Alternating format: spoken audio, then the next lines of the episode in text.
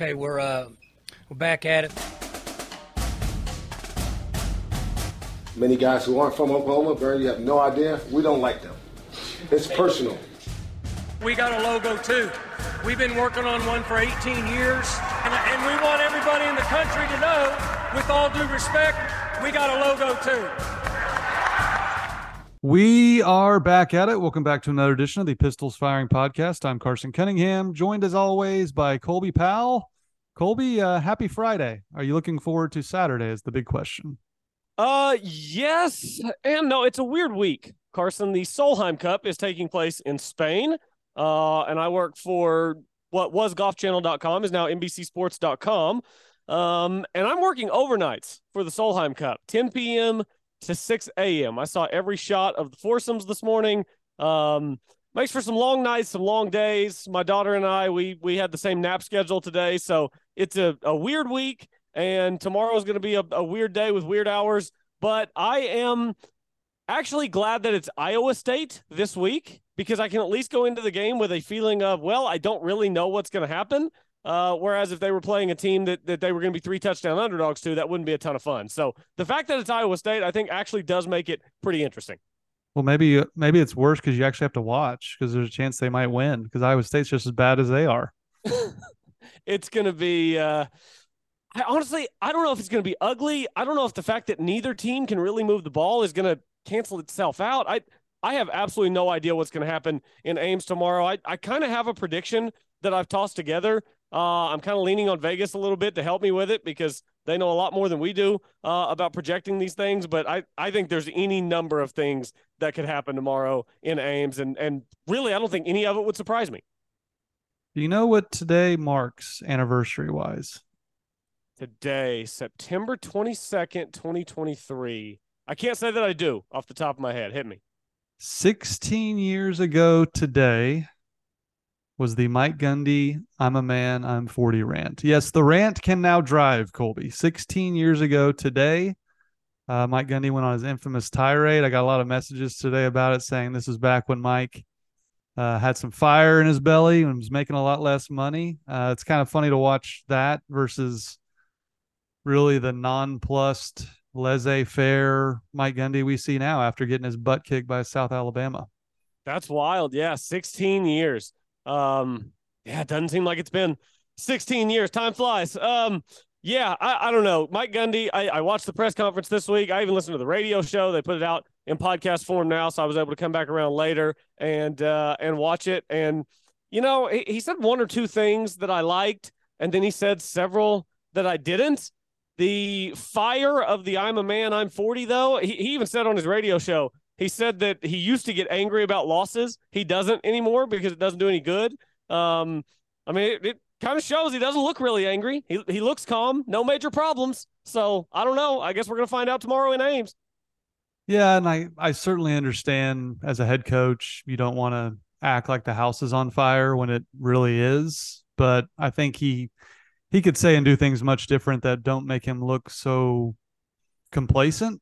I think that's kind of the the number one word that gets fans frustrated when they they hear from Mike is he he seems complacent. He seems like with NIL, uh, he made some comments on his radio show this week about how South Alabama kids don't care about NIL and all this stuff, and that's just more of the same that you and I have talked about, and how he he might be getting left behind the times. But uh, before we get into more comments from Mike, let's hear from Chris's University Spirit, your one stop cowboy shop.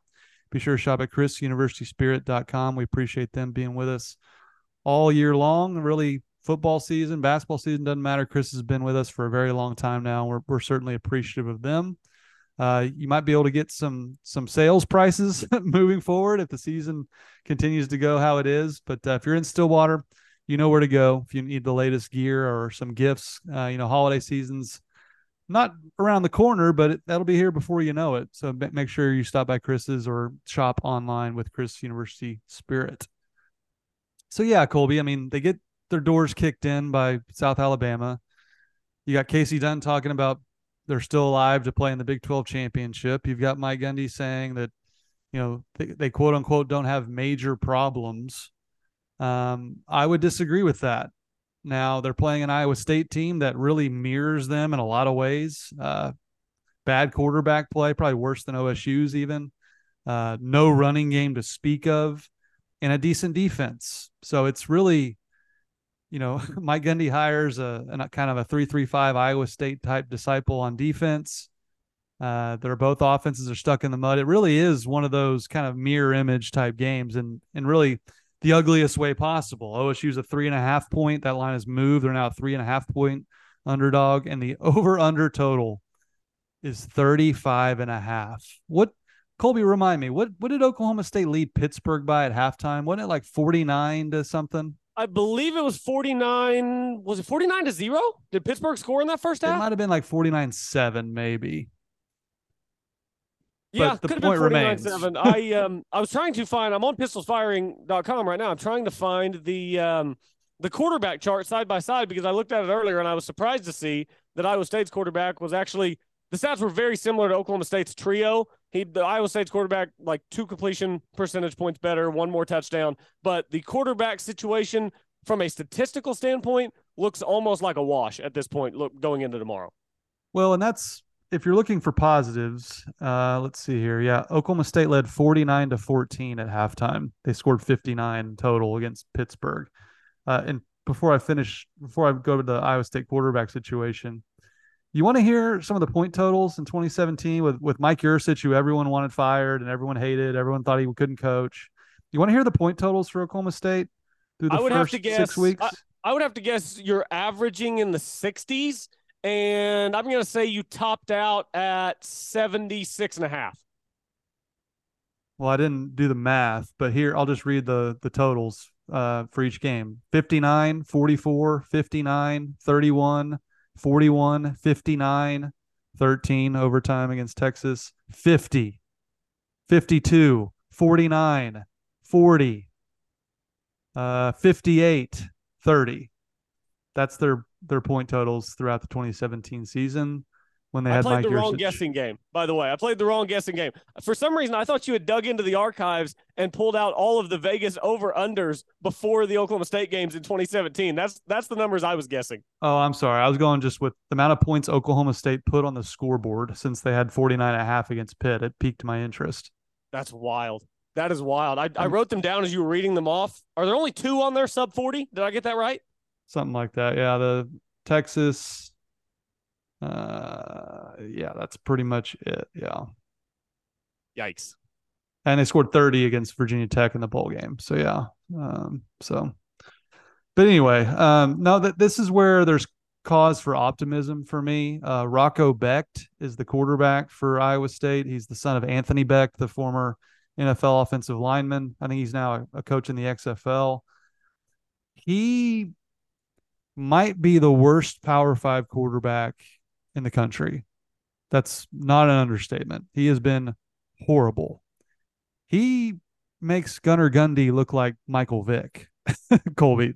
And I don't I don't mean to be too dramatic here, but he's not any good at all. So that's that is some cause for optimism there. And we of course don't know who the heck Oklahoma State's going to play at, at quarterback, but just that's that's a cause for optimism.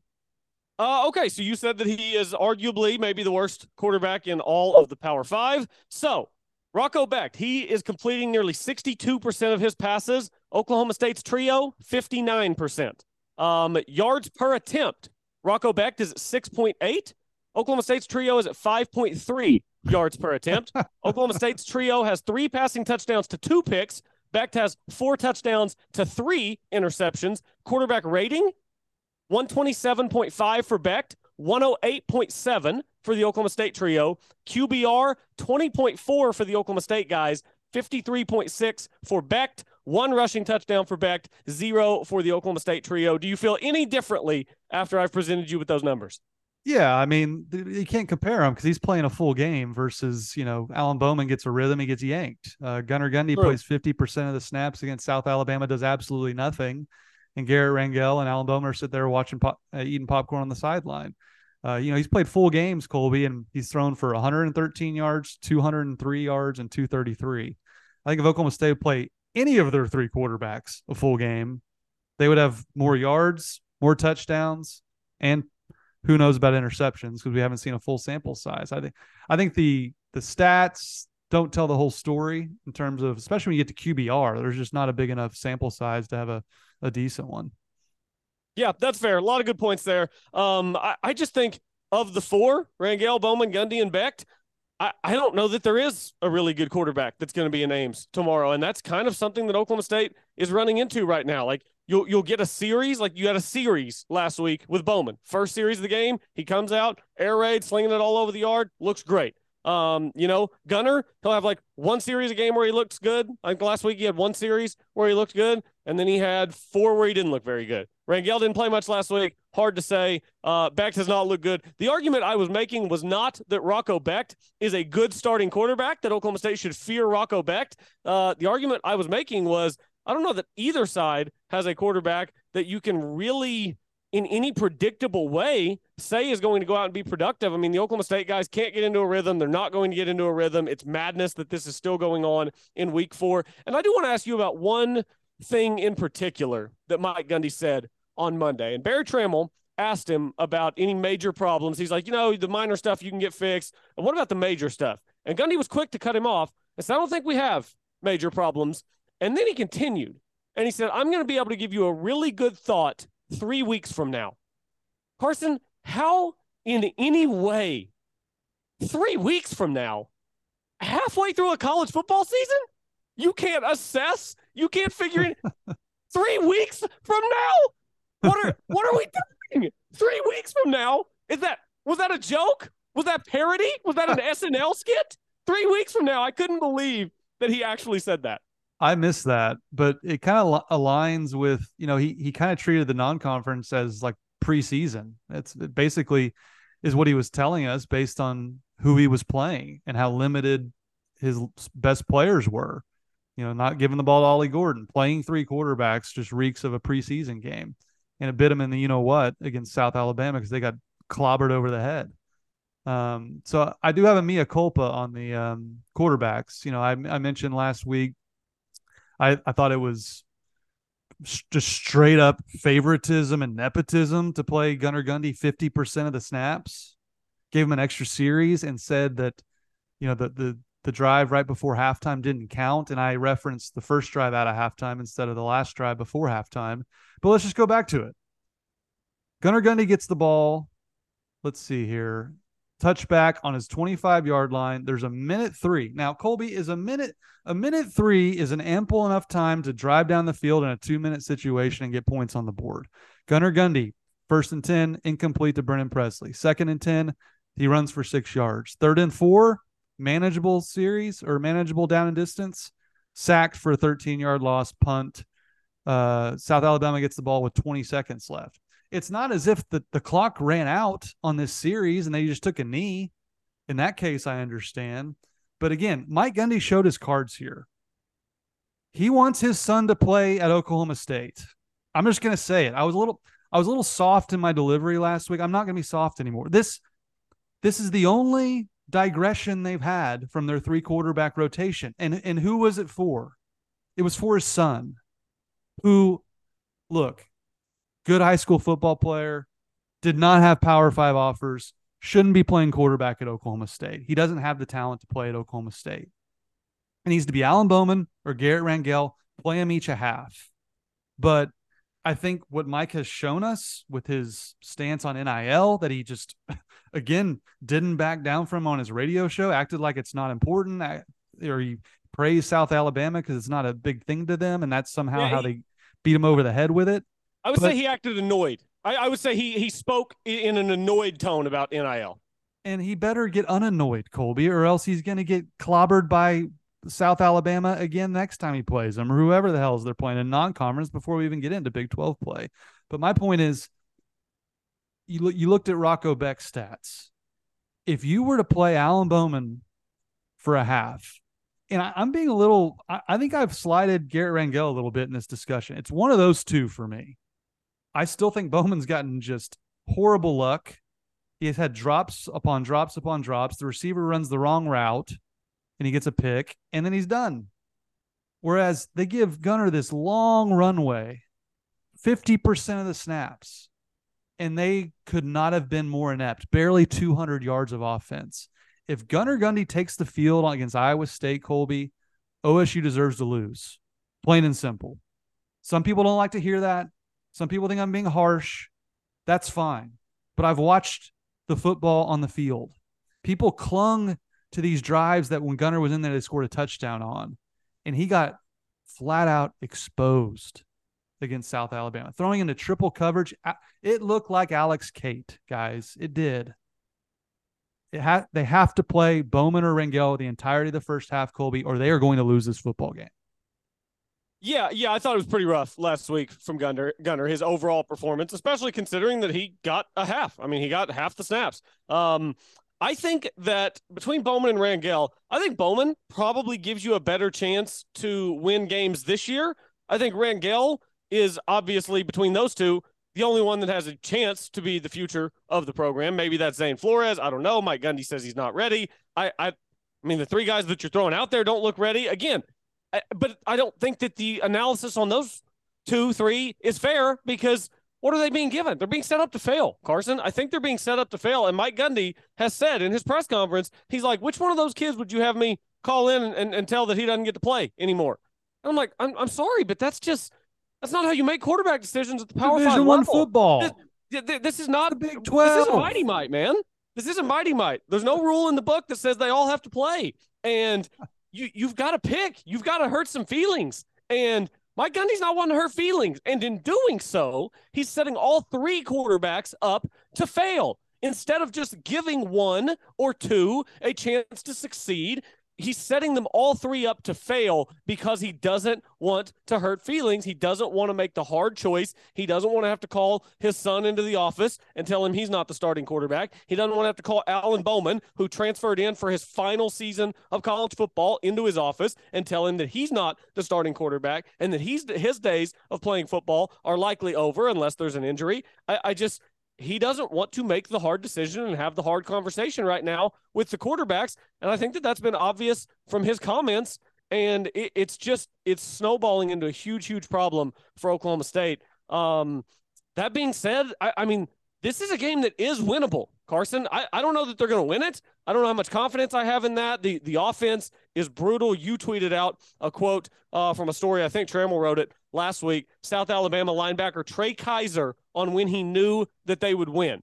He said probably say the second or third series when OSU couldn't even pass the 50 yard line. The plays we saw in practice, we saw tonight, and it was like slow motion when they ran them. That's your offense. That is a South Alabama linebacker saying by the second or third series, they knew that it was pretty much over. That first series, you went out, you had it scripted, you got them. There was a drop, you ended up having to punt, but but uh, all credit, you got them on that first series, and then you went the rest of the game with nothing. I, I just I think that this is a game that they can win tomorrow, Carson, and yet I'm still not confident that they will because I don't know that the offense is inventive enough, creative enough to to score enough points in Ames to beat what is a really bad Iowa State team.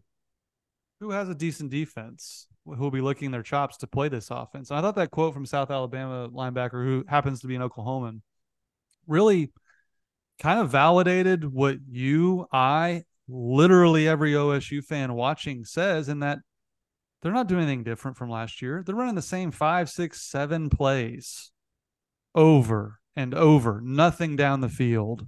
And I think it's exacerbated when you have Gunnar Gundy in there staring down his first read or and taking off and running. He he doesn't go th- through his progressions. And again, people just dog on Alan Bowman. The offense has looked the best with him. When they when he drove down the field against Arizona State and scored, the opening drive against South Alabama was a walk-in touchdown. He just hasn't had a long enough runway, in my opinion. And I think the same goes for Rangel the, the last few drives against Arizona State, he marches down the field and scores and shows off some arm strength.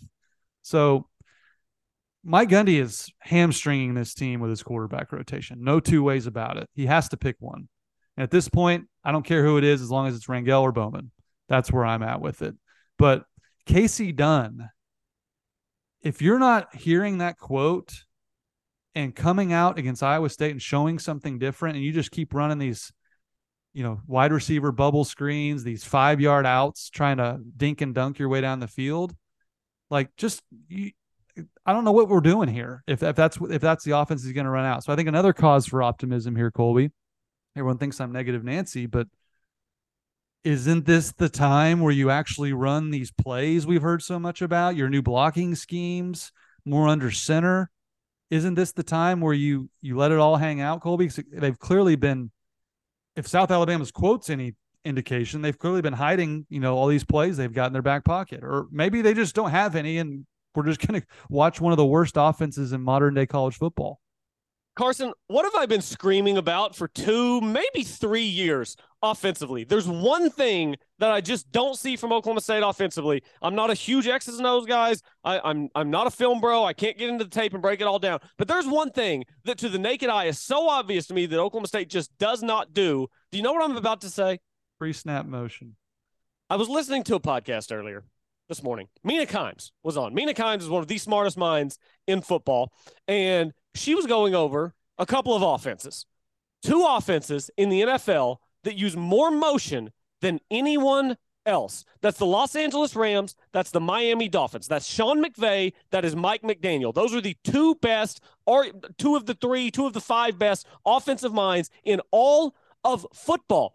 And what they're doing is they're just giving defenders one more thing to think about. They're taking a linebacker and they're moving him two yards to the left. They're getting him just out of that gap. They're giving him one more thing to think about so that he's a half second late getting where he needs to be and that opens up the hole so that you can do what you need to do. You you you change the angles for the defense when you make guys move with pre-snap motion. It does so many things to make the defense's life harder and Oklahoma State they just get up to the line, they stand still, they snap it, it's a disaster and then they punt. I, I just listening to the podcast earlier w- with Mina, really, it drove me a little bit crazy because I'm so envious of you know the the NFL teams who have guys like that who can do that. But even at the collegiate level, there are so many programs doing so many things offensively to make life a nightmare for opposing defensive coordinators. And meanwhile, we've got the South Alabama linebacker saying, "Yeah, we ran all their plays in practice. It was like slow motion." The game's not moving fast for opposing defenses because it's all the same. It's not creative. It's standstill. It's slow. They're not having to think about multiple things. I, I just, again, I, am not a tape bro. I can't go in and break it all down for you and tell you which route concept's going where and, you know, the safety drop down here. Like, I, I can see some of those things, but not anywhere near a professional level. But I can tell that they're just standing still, running the same thing over and over again and hitting their head against a brick wall. And I don't understand. I, I just, Turn, turn on the Rams film, turn on the Dolphins film, watch the All 22 and rip their playbook. I mean, my God, do something different than what you've been doing uh, because offensively, it's just, it's been a disaster. And I, I think tomorrow, that over under of 35 and a half, uh, barring some special teams, some kick returns, uh, maybe a pick six, a scoop and score. I think that that over under of 35 and a half might be pretty safe, Carson. And that is a wild thing to say out loud. No, I agree, and it's called window dressing. That's what good offensive coordinators do. They do a ton of pre-snap mode. I'm sure the Chiefs are high up there as well. You remember all the Lincoln Riley offenses at Oklahoma. You had Hollywood Brown. Every Hollywood Brown hardly ever just stood there as a wide receiver. He was moving all over the field. And again, that's their offense seemingly is getting slower with less complications and easier to defend. So I agree with you. All right, we're tight on time, Colby. Uh, it's time for a new sponsor. You ready for a new sponsor? Oh, I'm so ready for a new sponsor. It's it's a perfect Saturday sponsor too. I'll let you unveil it. Yeah, it's uh Friday for me, so I'm already indulging. But uh, it is time to unveil our new sponsor. It's Yuengling, the oldest operating brewing company in the United States since 1829.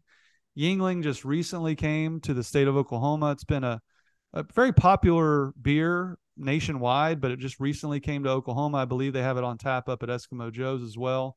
But uh, Yuengling sponsoring what we're going to call the Toast of the Week, Colby. Uh, I'd never heard of Yuengling until college. My friend Adam Lunt and I were, were members of the Delta Tau Delta fraternity at, at Oklahoma State. We bonded immediately when he was rushing over our love for Florida State football. We went to a Florida State Miami game. It's when is when Miami botched the field goal attempt and Florida State beat them for the first time in a decade. But we stayed with the Delts at Florida State. Their fridge was stocked with Yuengling. I'm like, Yuengling? What what is that? And we consumed an unconscionable amount of Yuengling that weekend. It was unholy.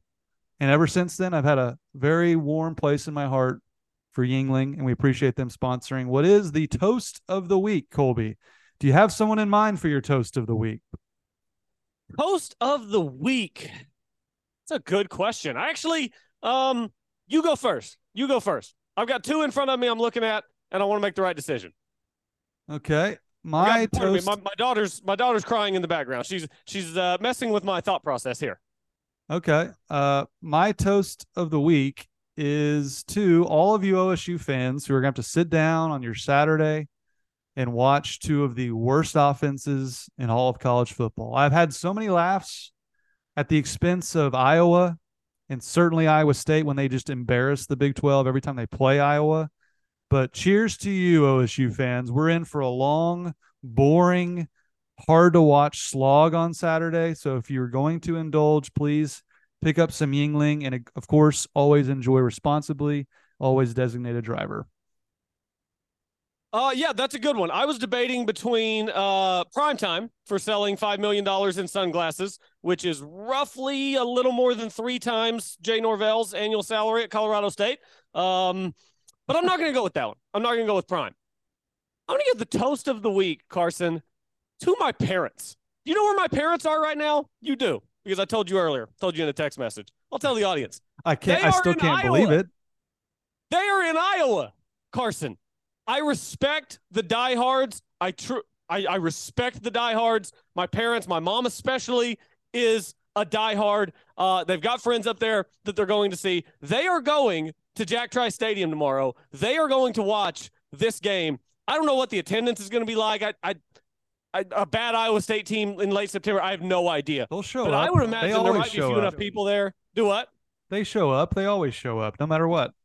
Yeah, I don't know. I, I think that we might actually be able to hear my mom on TV. I think if you hear a lady that sounds, oh, let's call her passionate, just a little, little passionate, that's probably going to be my mother in the stands. So my toast of the week goes to my parents and to all the diehards out there who have made this trip to Ames, Iowa to watch a football game with an over under of 35 and a half. I will be watching it from the comfort of my living room. Uh, it will get the middle TV because it is still Oklahoma State football. I still love my Cowboys, so it will get the middle TV, but I will definitely be watching it from the comfort of my couch. So toast of the week goes to the diehards.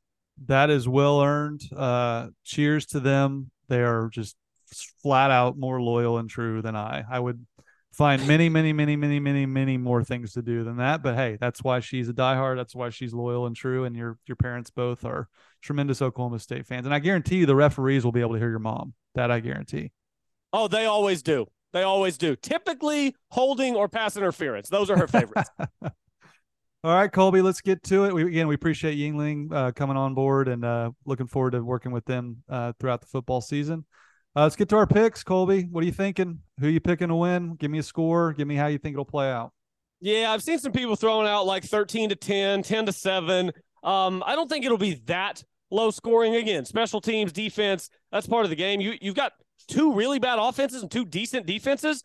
There could be turnovers in this game. There, there could be a defensive score uh, on one side or the other, or both. So I do think that the the 35 and a half total, I think they approach that total. Um, I'm going to say 20 to 14 in favor of the Cyclones. They're at home, and that was kind of what made me lean their direction. Also, the fact that Vegas has them as I'm looking at it right now, a three and a half point favorite. Um, feels like a lot, but you know, Vegas knows. Vegas typically knows. And when I'm looking at a game that I just can't decide, I can't make my mind up.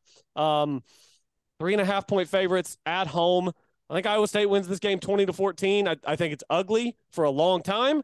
Um, and then I think Iowa State just kicks a, a couple of field goals, uh, maybe one in the third quarter, one in the fourth quarter, and they win this game by a hair. I think Oklahoma State will have a chance late in the game to go win it and I, I just don't think that they'll be able to do enough offensively. Uh, I think that that game-winning drive will flame out, and Oklahoma State will lose this game by one score. So I uh, hope I'm wrong because you go to two to two and two, and you lose to Iowa State. Um, at that point, I don't think the bowl streak is in jeopardy. At that point, I think we can go ahead and put a nail in its coffin uh, before we even hit October. So that would be unfortunate. I hope they go up there and win tomorrow, but I don't have enough faith in the offense, Carson. Uh, yeah. Again, this is I, I said last week the benefit of the doubt is gone for Mike Gundy. And as I was sitting down to to go over my pick for this game, you, what was in the back of my head was whenever Mike Gundy is getting a lot of heat, whenever we think this is finally the end for him, he pops up and wins a game that you just don't think he's going to win. And there's not going to be very many opportunities for him to do that this year. But at Iowa State is certainly an opportunity like that. Uh, but if he loses this game, Colby, I think it, it affirms my belief that the benefit of the doubt is gone, where you can just roll Mike Gundy out and he's going to beat some of the less uh, superior teams in the Big 12. I just think Iowa State's defense is better than Oklahoma State's, and their offense might be worse, but that's not saying a whole lot when you factor in how horrible the offensive coordinator is at Oklahoma State. The results keep somehow getting worse. I mean, 200 yards against South Alabama is just an incredible, astonishing amount of ineptness. And as bad as Rocco Becht is, I just think they're going to outscore him. That's just I. I reserve the right to point out if he plays Alan Bowman this entire game, or at least a half, and substitutes him for Rangel for a half. If they get if they get a longer runway, those two, well, then all bets are off. I think Oklahoma State can win this game. But I think he's going to trot out this little league three quarterback system so his son can get on the field and they're going to lose. And I don't think there's going to be very many points to be had. I'm going with 10 to 7 Iowa State, a true Big 10 matchup. I'm going Iowa State 10, Oklahoma State 7. Mike Gundy, prove me wrong as you've done many, many times. I, I thought you were dead in the water going to Boise State. Prove me wrong. Let's let's see the coach we all know you are. Let's see some innovation on offense. Let's see you throw the headset on and tell Kasey Dunn to to ditch the five yard out routes. Let's see it, Mike, because you can act like the house isn't on fire, but it's it's a five alarm fire right now, and you're the culprit by keeping Kasey Dunn and Charlie Dickey on staff. I mean, you need a revamp of your coaching staff. That's not happening right now, but prove me wrong until I see some massive changes from last week, I can't pick Oklahoma State to win this game.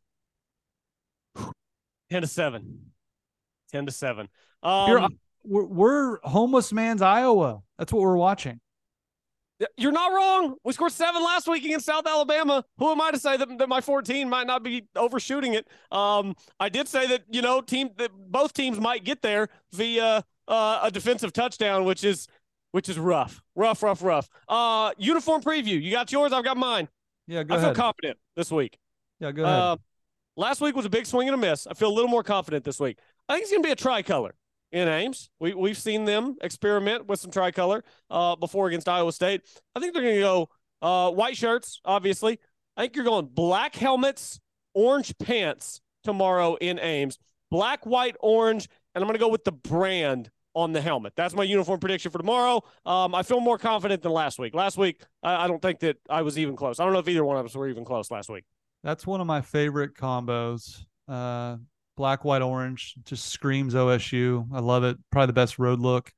I'm gonna go black, white, black with the Cursive Cowboys. I mean, uh, solid. It's more your flavor with the the one two one combo. So I'll go black, white, black with the black numbers to match the pants. It's it's long overdue. I want to see the white jerseys with the black numbers. That'll look that'll look sharp.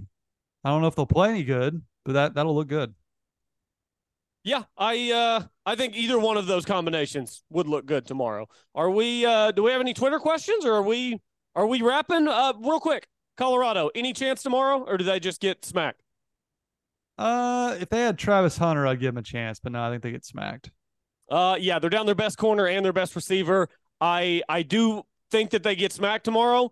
I don't think that that is any way an indictment on what Colorado has achieved. I think they get smacked tomorrow. I think they get smacked next week too against USC, and then I think that they'll probably get Travis Hunter back and start winning some games again. Uh, but yeah, the, their best player on both sides of the ball is out for a few weeks. They say he had a lacerated kidney. Is that what I saw? Like lacerated, like liver. Ugh. Which sounds... sounds painful and like that's a extremely vital organ. I haven't read many stories on it, but that yeah.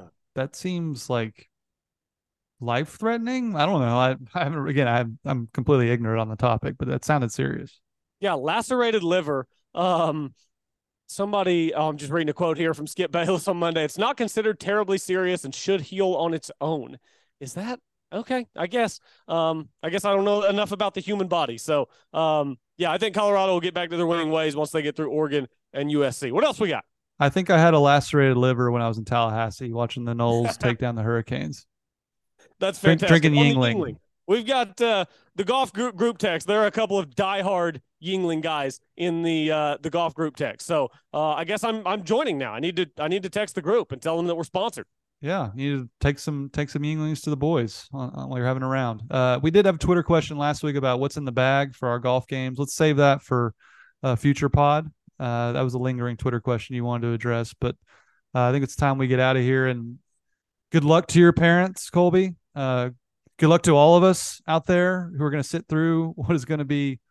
I mean, again, we're we're in the Big Ten now, and it's just we're we're in the Big Ten without the TV revenue, which which really stinks. So, yes, yes, it does. That. Uh, want to remind everyone if you're in Stillwater, I know the team's on the road this week, but go over to Chris's University Spirit, our good friends. Um, make sure that you help them out, support the people who support us. Carson, great stuff. We appreciate everyone for listening. We will be back. Win, lose, uh, or draw. Maybe neither team can score and they call it. We will be back regardless to recap what happens tomorrow in Ames. Uh, I think it'll be a telling indicator of where this season is headed and whether this team uh, is capable of winning some more games along the way. So appreciate everyone. As always, go Pokes.